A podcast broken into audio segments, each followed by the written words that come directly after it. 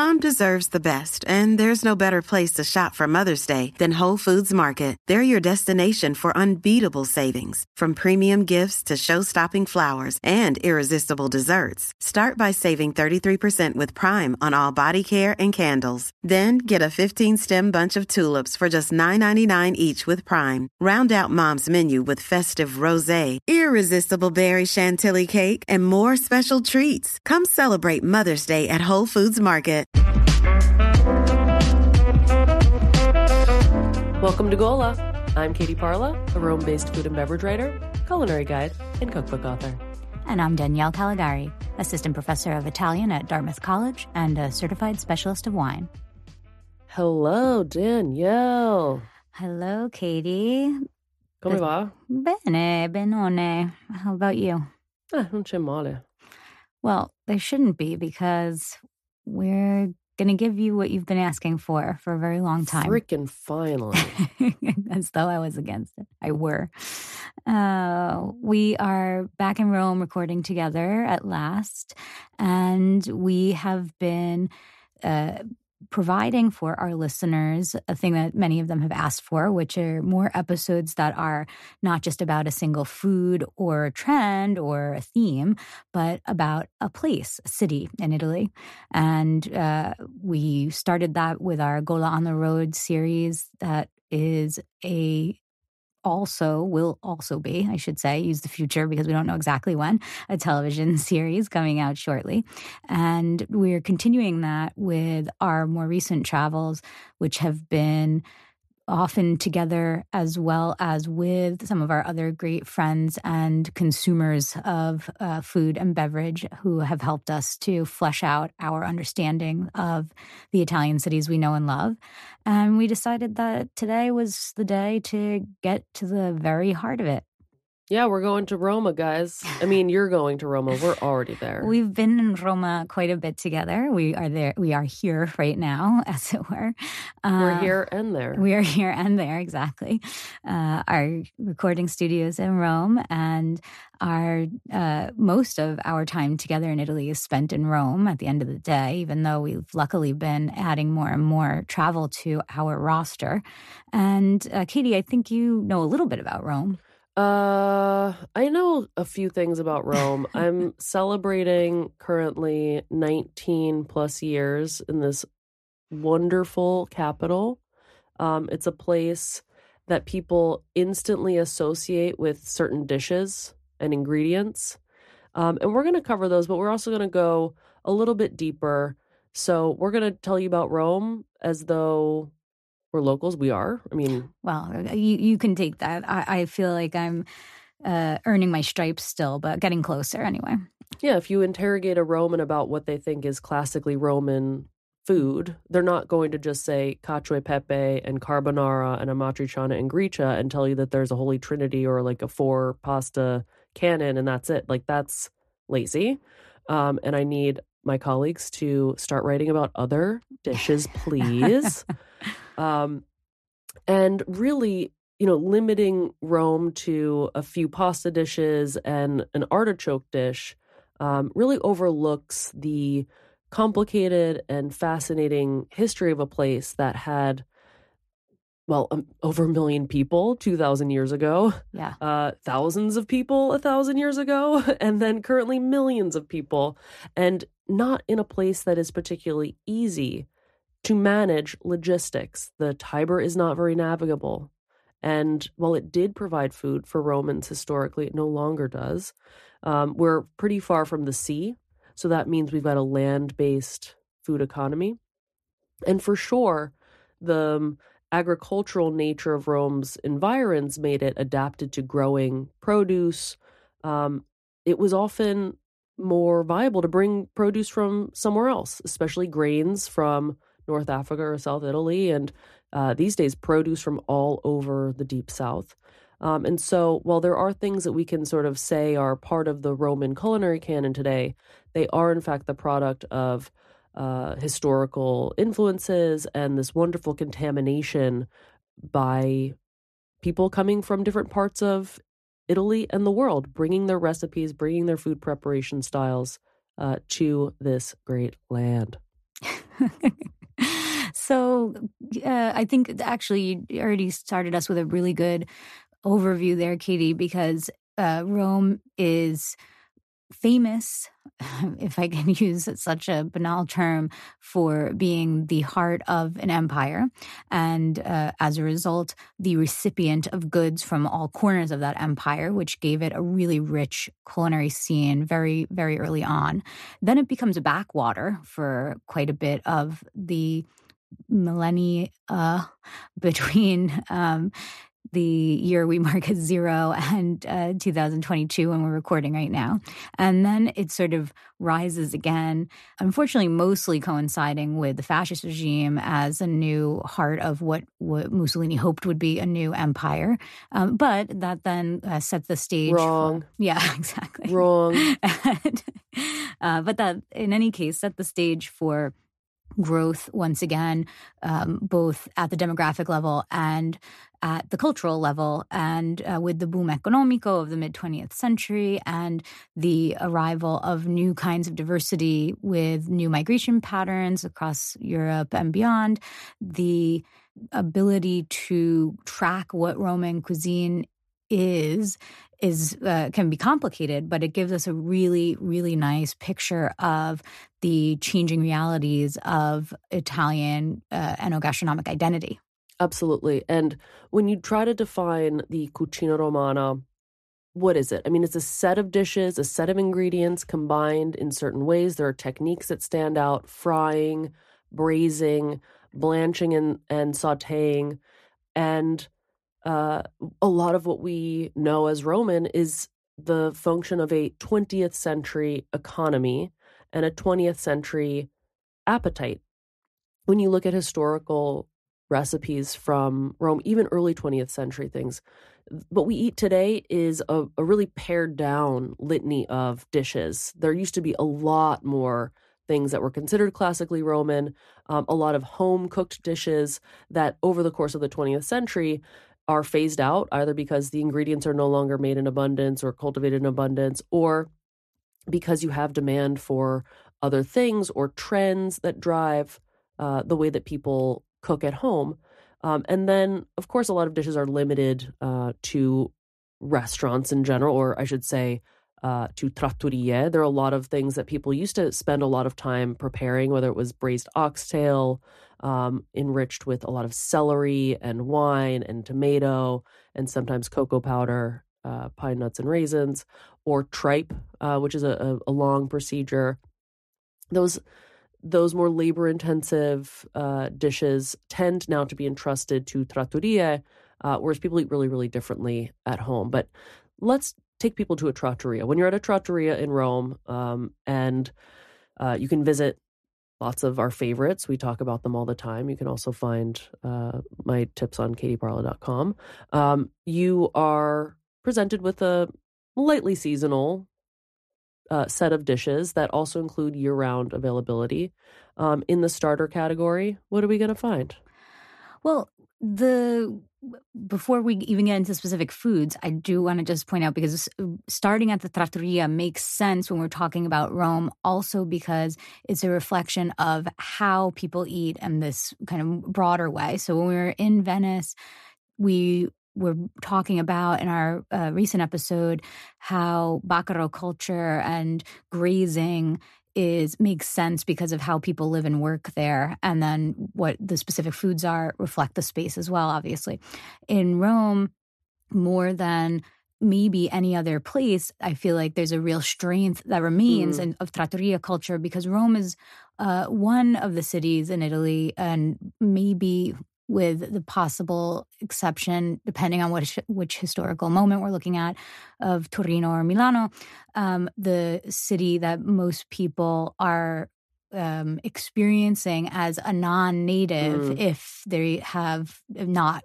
come up in Rome, right? So it's a city that people move to for work, and as a result of that, are dining out in a variety of different contexts more than they might somewhere else. So the development, especially of a casual eatery, I think is really mm. strong in Roman culture. Yeah, it's that, synonymous yeah. with the dining rituals of of seated dining, whereas the ristorante would be a more formal setting for people of means, and the osteria at this point has now more or less ceased to yeah. exist in in its original mm-hmm. form, and and that kind of like casual dining is is really reserved for the trattoria category. Um, but yeah, it's it's also kind of like a whole universe, right? And there's uh, a lot of still a lot of family ownership. Becoming a regular is an important thing, and you're a regular often at a place near where you live or near where you work, because precisely the fact is you're going there to have something that feels hearty and home cooked and thoughtful. Uh, sometimes it's not good, right. but you go there anyway right. because yeah. it's not yeah. just about the yeah. food. The trattoria mm-hmm. transcends just the uh, utilitarian need to eat food, um, it really provides a sense of like nurturing and a sort of secondary home space for the people who frequent it on yeah, the regular. Absolutely. Community. Exactly. Yeah. For sure. Yeah. For yeah. sure. So I think that's really important for us to emphasize because that is as you're saying sometimes it's not even good and it's true i feel like you'll talk to um, speaking of our ongoing uh, violent battle between Florence and Rome, um, I have a lot of Roman friends who who say, you know, you can't really eat very well in Rome, and you know, I, I actually I don't. There have been times when that's more true than other times, but there are, I think, there has has, been for the even up until maybe 10 years ago, less emphasis on really great quality or innovation and more emphasis on a place being really connected to the neighborhood that it's in and serving those people. Oh, for sure. Mm-hmm. And you know, we love trattoria, but we treat them the way Romans treat them. We go for certain things. We don't go with an agenda to eat X, Y, and Z. Right. And while this might not sound like a spontaneous or romantic approach to dining, it is the Roman approach to dining. You go to a place for a specific set of dishes, and when you wander from that set of dishes, yeah. you tend to be disappointed. And when you recount this tragic disappointment to your friends, you are immediately blamed for your mistake of not ordering what you should have ordered. Absolutely. Yes. They said, well, of course you didn't eat well because this is what they do. Yes. And yes, they have 50 other things on the menu but that's just for fun. Right. I did. I was just having lunch with friends the other day and they dropped the menu and I didn't look at it. And I waited for the server to come over and then I had a lengthy conversation with wild gesticulation as I am wont to. And then the server left and they said what just happened? And I said well we talked about what we were going to eat. And they said well we were looking at the menu. And I said no no, no the, the menu is there as a sort of like a watercolor of what one might experience in this place. And the conversation with the person who's actually making the food and part of the service of that food is going to be your real guide to what to eat, when, and how. Without a doubt. Yeah. So just don't know that you don't eat what you like. You eat what you should eat. exactly, exactly right. There are there are rules. So speaking of the rules, okay, you prompted me. I'm going to throw it back now since I did a whole bunch of mm-hmm. talking after you asked me that. Um, what do you start with at your favorite trattoria? Uh, of course, as soon as you mm-hmm. ask me, I'm like, well, this is what I eat at Cesare. This is what right, I eat right, at Tavernaccia. Right. This yeah. is what I right. So yeah, know, I mean, yeah. at Cesare, I'm starting with the uh, fiori di zucca, fried zucchini flowers stuffed with mozzarella and anchovy. I'm starting with the totanetti fritti, which are fried little octopus things. Um, at Tavernaccia, I'm actually starting with crostino, and crostino used to be way, way more, or like bruschetta used yeah. to be way more common in Rome as a starter. Um, and now there's sort of like a more pan Italian selection of things. Uh, like caprese salad is ubiquitous here and has been fully adopted. And but you know at uh, at Tavernaccia, I'm getting the uh, for sure the lardo crostino, yeah. Uh, and you can listen to our episode on fats for more praising that type of combo. And I do like a starter. Uh, I often I I often prioritize the primo secondo contorno because I really really like it when people make me cacio e pepe. Um, and I like it even more when they make me rigatoni with the sauce that oxtails have been cooked in, yeah. or gnocchi with the sauce that meat rolls have been cooked in, mm-hmm. or even at some places that are really throwing it back to old school uh, drunk food. Aglio, olio, e peperoncino, the garlic oil and chili dishes that used to be served at taverns to keep people drinking. Right. Um, and to fill up their stomachs so they keep pounding wine or beer or grappa even. Um, and you know the the pasta dishes in Rome that I like super duper love. They tend to be potato gnocchi, which is a Thursday thing. It's whole, part of this whole traditional uh, daily canon. Um, I love on Fridays. A lot of places, uh, you know, Cesare included, um, will serve skate soup with broccolo romanesco and then broken spaghetti which really speaks to my Jersey Italian roots because you're not really always supposed to break spaghetti, but in a lot of brothy, like minestre, brothy vegetable soups, you do actually break the pasta. Um, and yeah, like that's my that's my go-to unless it's lamb season, in which uh, in which case I'm eating pajata, um, which are these little circular, uh, tubular uh, things that are made from the intestines of milk-fed veal uh, cut into six inch segments and then tied with caul fat to make them little rings, cooked in tomato sauce, tossed with rigatoni. I know I've lost some of you. I realize that. And then dusted with pecorino romano. This for me is the quintessential Roman dish. Uh, first of all, pajata has a J in it, so you know that we're going hard in the paint for the dialect.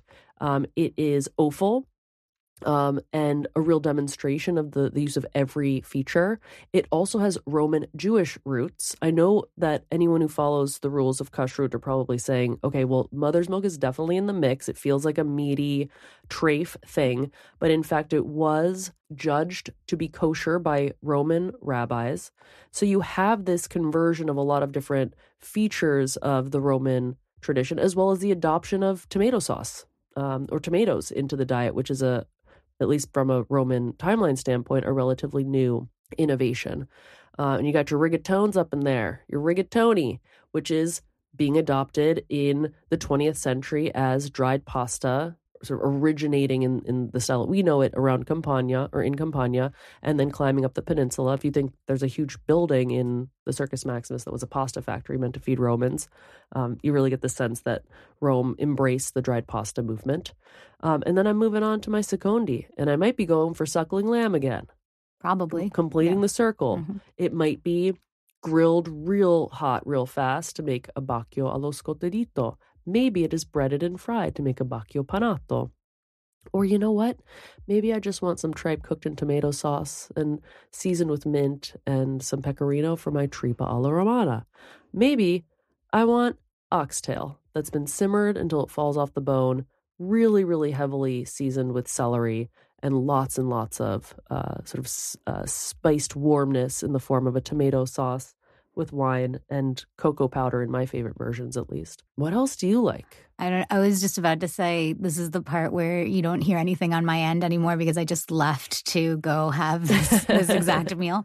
Well, I think what your uh, roundup gives us right off the bat that's a really important uh, larger scale rule for us as we're looking at what Romans eat and how is the quinto quarto mm. and the not which uh, this isn't how this isn't what that term means but i sort of in my mind always think of it as also related to something else that you pointed out which is the use of the steps to make one dish in order to finish another dish. And so that like you know quinto quarto is about using the whole animal. So the so-called fifth quarter, the pieces of animal that are, as Katie uh, pointed out, maybe turning some people off because they tend to be Americans tend to be squeamish about them.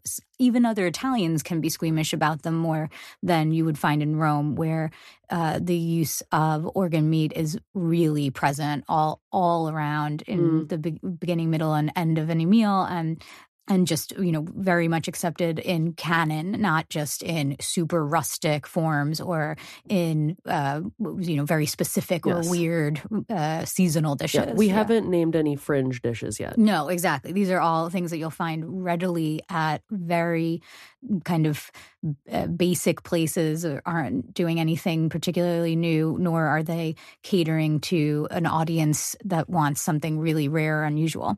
On the other hand, the idea of, for example, your gnocchi that are finished in a sauce in which your braciole were cooked or other pieces of meat were cooked or the the stew from the oxtail that then can also be a condimento for your pasta. I, I, feel like those things really go hand in hand in this sort of integrated kitchen also, mm. where even though you're at a trattoria, so you are in a place where they may be stepping up home cooking a little bit, you're still seeing something that's ultimately pretty utilitarian at its basis, and that's uh, frugal in its use of what ingredients are available. So, you know, that does mean the offcuts of meat, but it also means that one preparation may then be kind of flexibly readapted to four or five different things that are available to eat that day. Yes. Um, and you know, before we move on to the vegetal course, so far a lot of the proteins, and even the the intestines, are cooked by a, a really slow, wet. They're cooked in a slow, wet environment, right? So, uh, braising, cooking things at a bare simmer until they are tender, um, or the in the case of the pajata, until the the milk inside has sort of turned into this ricotta like substance and uh, I'm still doing a bad job of making that sound good to everyone. I know that, but trust me, it's really it's really delicious. Good, yeah. And then in the vegetal category, you got you know I, I, was just walking through the Trionfale market this morning with clients hashtag parlators um, and i love taking my my visitors who are doing tours to the Trionfale market the back section near the fishmongers where you see all the really local produce there are farm stalls back there a rarity in rome where most stalls are selling conventional produce instead of things that are generally organic and, and harvested nearby and there was just like a pile uh, after pile after pile of like greens and they're all different. They taste really, really different, but you cook them exactly the same. Right. You make your broccoletti and your uh, chard and your chicoria the same way. You blanch them, wring them out, cook them in olive oil, garlic, and chili for your verdura ripassata, and that's that's a classic side dish that can go with anything. If you're having grilled meat, it's pretty common to pair that with roasted potatoes, which isn't specifically Roman, um, but is certainly a, a common dish. Uh, if you're having lamb in particular, um, and then you've got some of your raw things, puntarelle, uh, which is Catalonian chicory that is very, very, very delicious and classic and seasonal and served with a um, garlicky anchovy sauce. Now, there's another dish that I love this time of year, which is at the tail end of artichoke season, the beginning of pea and fava season. It's called vignarola, and this is one of the few dishes that kind of migrates throughout the menu. Like it could be a it could be a starter. At some places it's a starter, at some places it's a primo, and at some places it's a contorno. Uh, but it is almost always delicious. Sometimes it is made with guanciale as the base fat. Sometimes it is made with olive oil as the base fat. So if you're on sort of a, um, any type of vegetarian or vegan diet, do inquire because that little, those little pork bits can hide real well in a gray stew. well, absolutely. And also, it's so true that speaking of our episode on fats, the introduction of a handful of little pork pieces is absolutely a go to move and in basically all Roman dishes. A little bit kind of like pan Chinese cooking, where you just have that, you know, just to add spice to life. Yeah. Yeah. I like that. Yeah.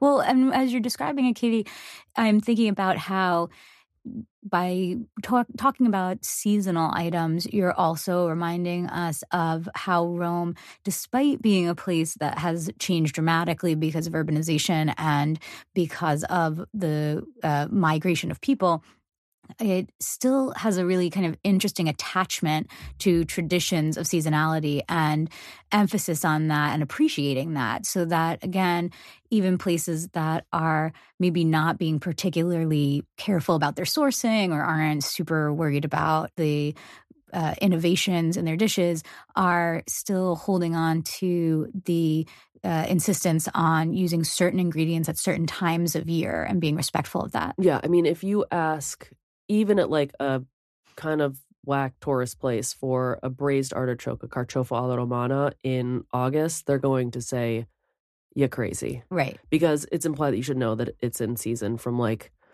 uh, like November-ish until Easter-ish. I know Easter changes, but um, Ish. ish. But yeah, that like that seasonality also is really great in the fruit category too. So we're in like great citrus season right now, and everyone's gonna get super sad when like artichokes and all the great clementines and blood oranges go out of season, and then we'll get our cherries and apricots and loquats.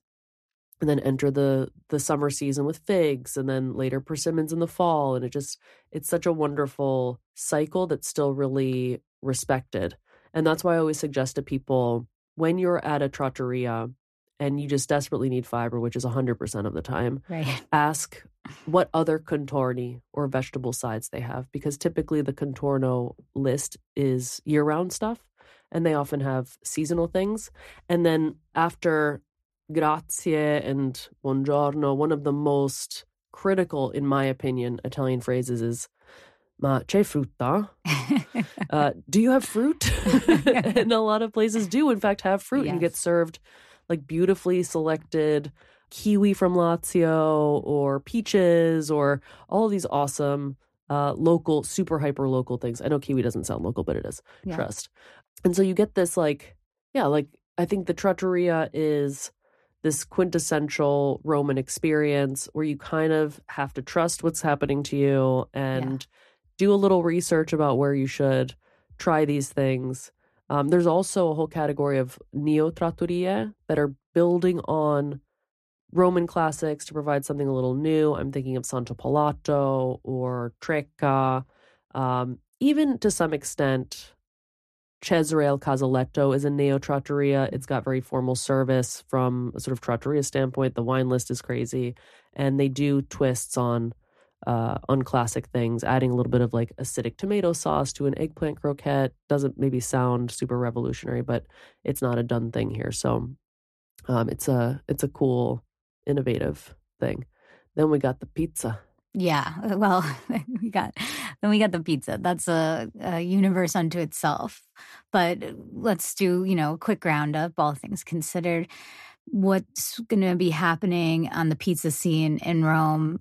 Let's start with sort of tradition and then go from there because so much is on the on the table for that. Yeah, I mean, you've got your pizza by the slice, which falls into two categories pizza alla palla, which you typically find at bakeries and is, you know, put into and pulled out of the oven on a peel.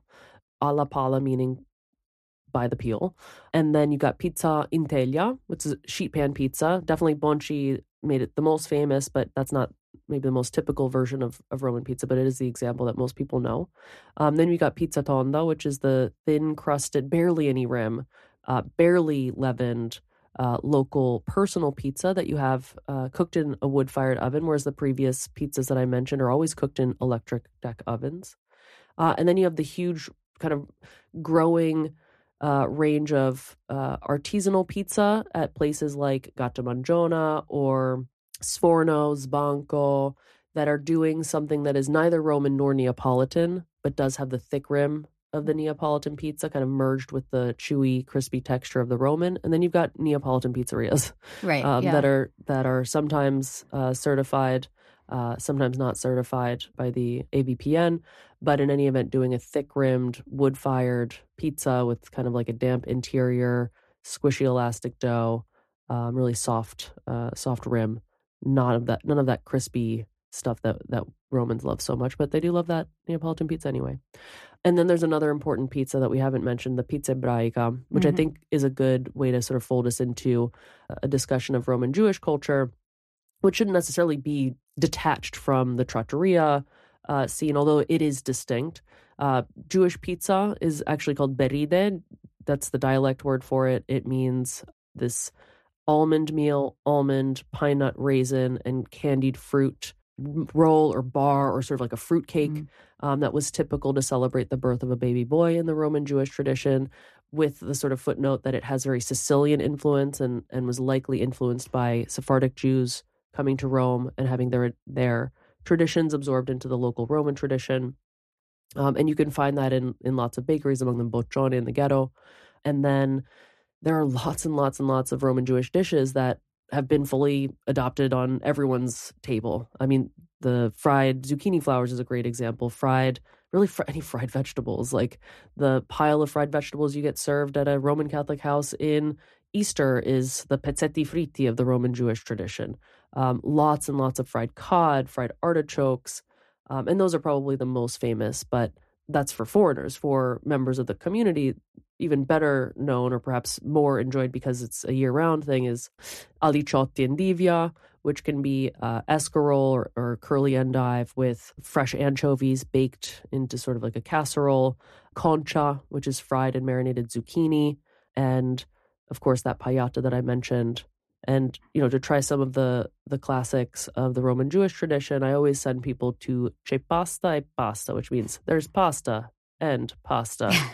and while they do pasta, clearly, as the name implies, there are also lots and lots of the side dishes um, and mains that uh, you'll find on a Roman Jewish table, um, which is, of course, following kosher law, but then also, of course, because of its location, utilizing the seasonal and local ingredients, which is often shocking and surprising to people who are of like a, a Eastern European Jewish tradition, not accustomed to seeing lots of brightly colored fruit and and vegetal components and and even spices and spice things the way that that we do in Rome. That was an impressive roundup because I think you really almost checked every box and did it like in an efficient way. I think about it a lot. I know that. I know that. Well, since you got through, I think the quintessentials of food, which I guess you shouldn't use in a plural since the whole point is that it's just one thing. But in any case, um, let's talk drinking in Rome hmm. because mm. uh, we like to do a lot of it, but it's speaking of things that make cities unique, Roman drinking culture is kind of weird because in some ways it doesn't exist and in some ways it does but only in this sort of superimposed way so we have you know everything from um, extremely high end and experimental cocktail bars uh, that Rome might have more of than almost any other city right now in Italy. Um, and then you have the kind of far other end of, uh, like you were mentioning, part of uh, anchoring trattoria culture of people coming to sit down and just opening the fiasco, the kind of, you know, big bottle of wine in a basket with no interest at all in quality and only in quantity.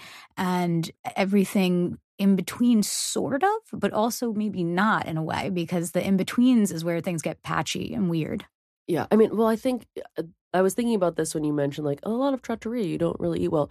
There's a lot of places in Rome where you don't really eat well, and it's related to this trend that we're going to get into mm-hmm. because they are laundering money. They don't have to yeah. make food. They are simply generating receipts in order mm-hmm. to launder money. This is pretty well established and well documented. So it's not surprising that some places are just not caring at all about their wine list because they are just manufacturing receipts for the Calabrian 'ndrangheta. And that's also what infuses a lot of money into drinking culture here. A right. lot of the bars, a lot of like just so many locali are funded with money. I mean, for sure from legitimate sources and then uh, for sure from nefarious sources. Right. And so Rome has a lot of different drinking options, especially in certain neighborhoods. In the student neighborhoods, you find drinking culture that is adapted to people on budgets with not a lot of sophistication. I mean, God knows when I was in college, I wasn't like looking for the craft beer pub. no, no. Um, I did work at one, but I, w- I was like, I'd rather just have, you know, whatever, like a 40. A little more, um, more, more, more high life for this low life. Yeah. Exactly. Mm-hmm. But because, because there's so much money here from perfectly wonderful sources and otherwise, there's just so, there's so many drinking options. Mm-hmm. And then this, this merges with like true Roman creativity. Like people have had to figure out how to make it here for a really long time, often leaving to support themselves somewhere else, but wanting to come back and they bring their newfound knowledge or appreciation of uh, local flavors in the form of like a craft beer bar that focuses on brews from Rome or an Italian cocktail setting that's really sort of promoting Italian gins, which are really blowing up, or a place that only serves natural wine by the glass and a little kiosk overlooking a piazza. Like there's just so there's so much in the drinking category. And then, you know, you have the fact that it's really expensive to store things. So the Bernabei company has really cornered the market on building wine lists for the trattoria of the center, which is why if you you know a lot of the places that we recommend have studied curated wine lists that's time consuming that often requires a whole other staff person to handle and so it's not necessarily the norm and that's why when you kind of like randomly drop into places in the center of rome they all have the same wine list because they're being built by the same distributor um, who provides storage and doesn't provide necessarily education right and so yeah, has, there's a, there's a real the mix. infrastructure, right? Because Yeah. that's another kind of Roman. I, I mean, not that this isn't true of other cities, especially like Venice, and we and we pointed to that in our episode on Venice. But when you think about the urban sprawl of Mm. Rome and how large the city has grown, especially of late, geographically speaking, just in terms of the like literal coverage of what people consider to be part of the urban center and how much space that is and how much traffic that incorporates um, just getting things like wine, but also all the other products that are necessary for people to eat at home or uh, out out and about. It's you know someone who has the uh, just a fleet of trucks and Mm. the uh, personnel to move those things uh, is going to be able to corner a huge piece of the market right away and then slowly grow in a way that uh, squeezes out an individual proprietor and their desire to have certain carefully selected things available for their clientele. Yeah, and sometimes that fleet of trucks is supported by a fleet of scooters with the little wine Yeah. box on the back that's branded and full of, you know, some anonymous Montepulciano d'Abruzzo getting dumped at some trattoria on Via del Yeah. Governo Vecchio. Not that I'm thinking of a specific place. Yeah. well, you know, Mhm. uh, the way that we learn about these things is not Mhm. just from speaking to people, but also observing our surroundings. And at certain times of day, you can walk around the city and it's very clear who is having frozen food delivered because you can watch it un- be unloaded Right. Yeah. uh, into kitchens. And it's very clear who's using great pasta because you can see the brands through the window when into kitchens. Um, so there are all these clues as to who is focusing on, you know, sourcing or seasonality and uh, you know, with the trained eye, you can you can decipher some of these things uh, for yourself. Yeah, absolutely. And I think one of the great things about visiting Rome is that because it is so self assured in its lengthy history, it is a place where um, it kind of, you know, takes the idea of people watching to a whole new level. You can just uh, do exactly as you say wander around the city or take a seat somewhere and watch the rhythm of the day unfold before you and see how people are eating and drinking in response to what their workday looks like, but also in response to the quantity and diversity of people and options that come with being a huge city with a very with a great variety of needs represented by all of those people within it. Yeah, so I was just thinking one of the places where you can see all of this play out in a kind of hyper concentrated way is Campo dei Fiori. I would never encourage you to eat food in the piazza unless it is the from the Forno, the bakery uh, on the corner. But if you can elbow your way past all the touts and and find uh, there's like a little vineria where you can sit and just watch the way that this the piazza changes from like you know 5 p.m. to 8 p.m.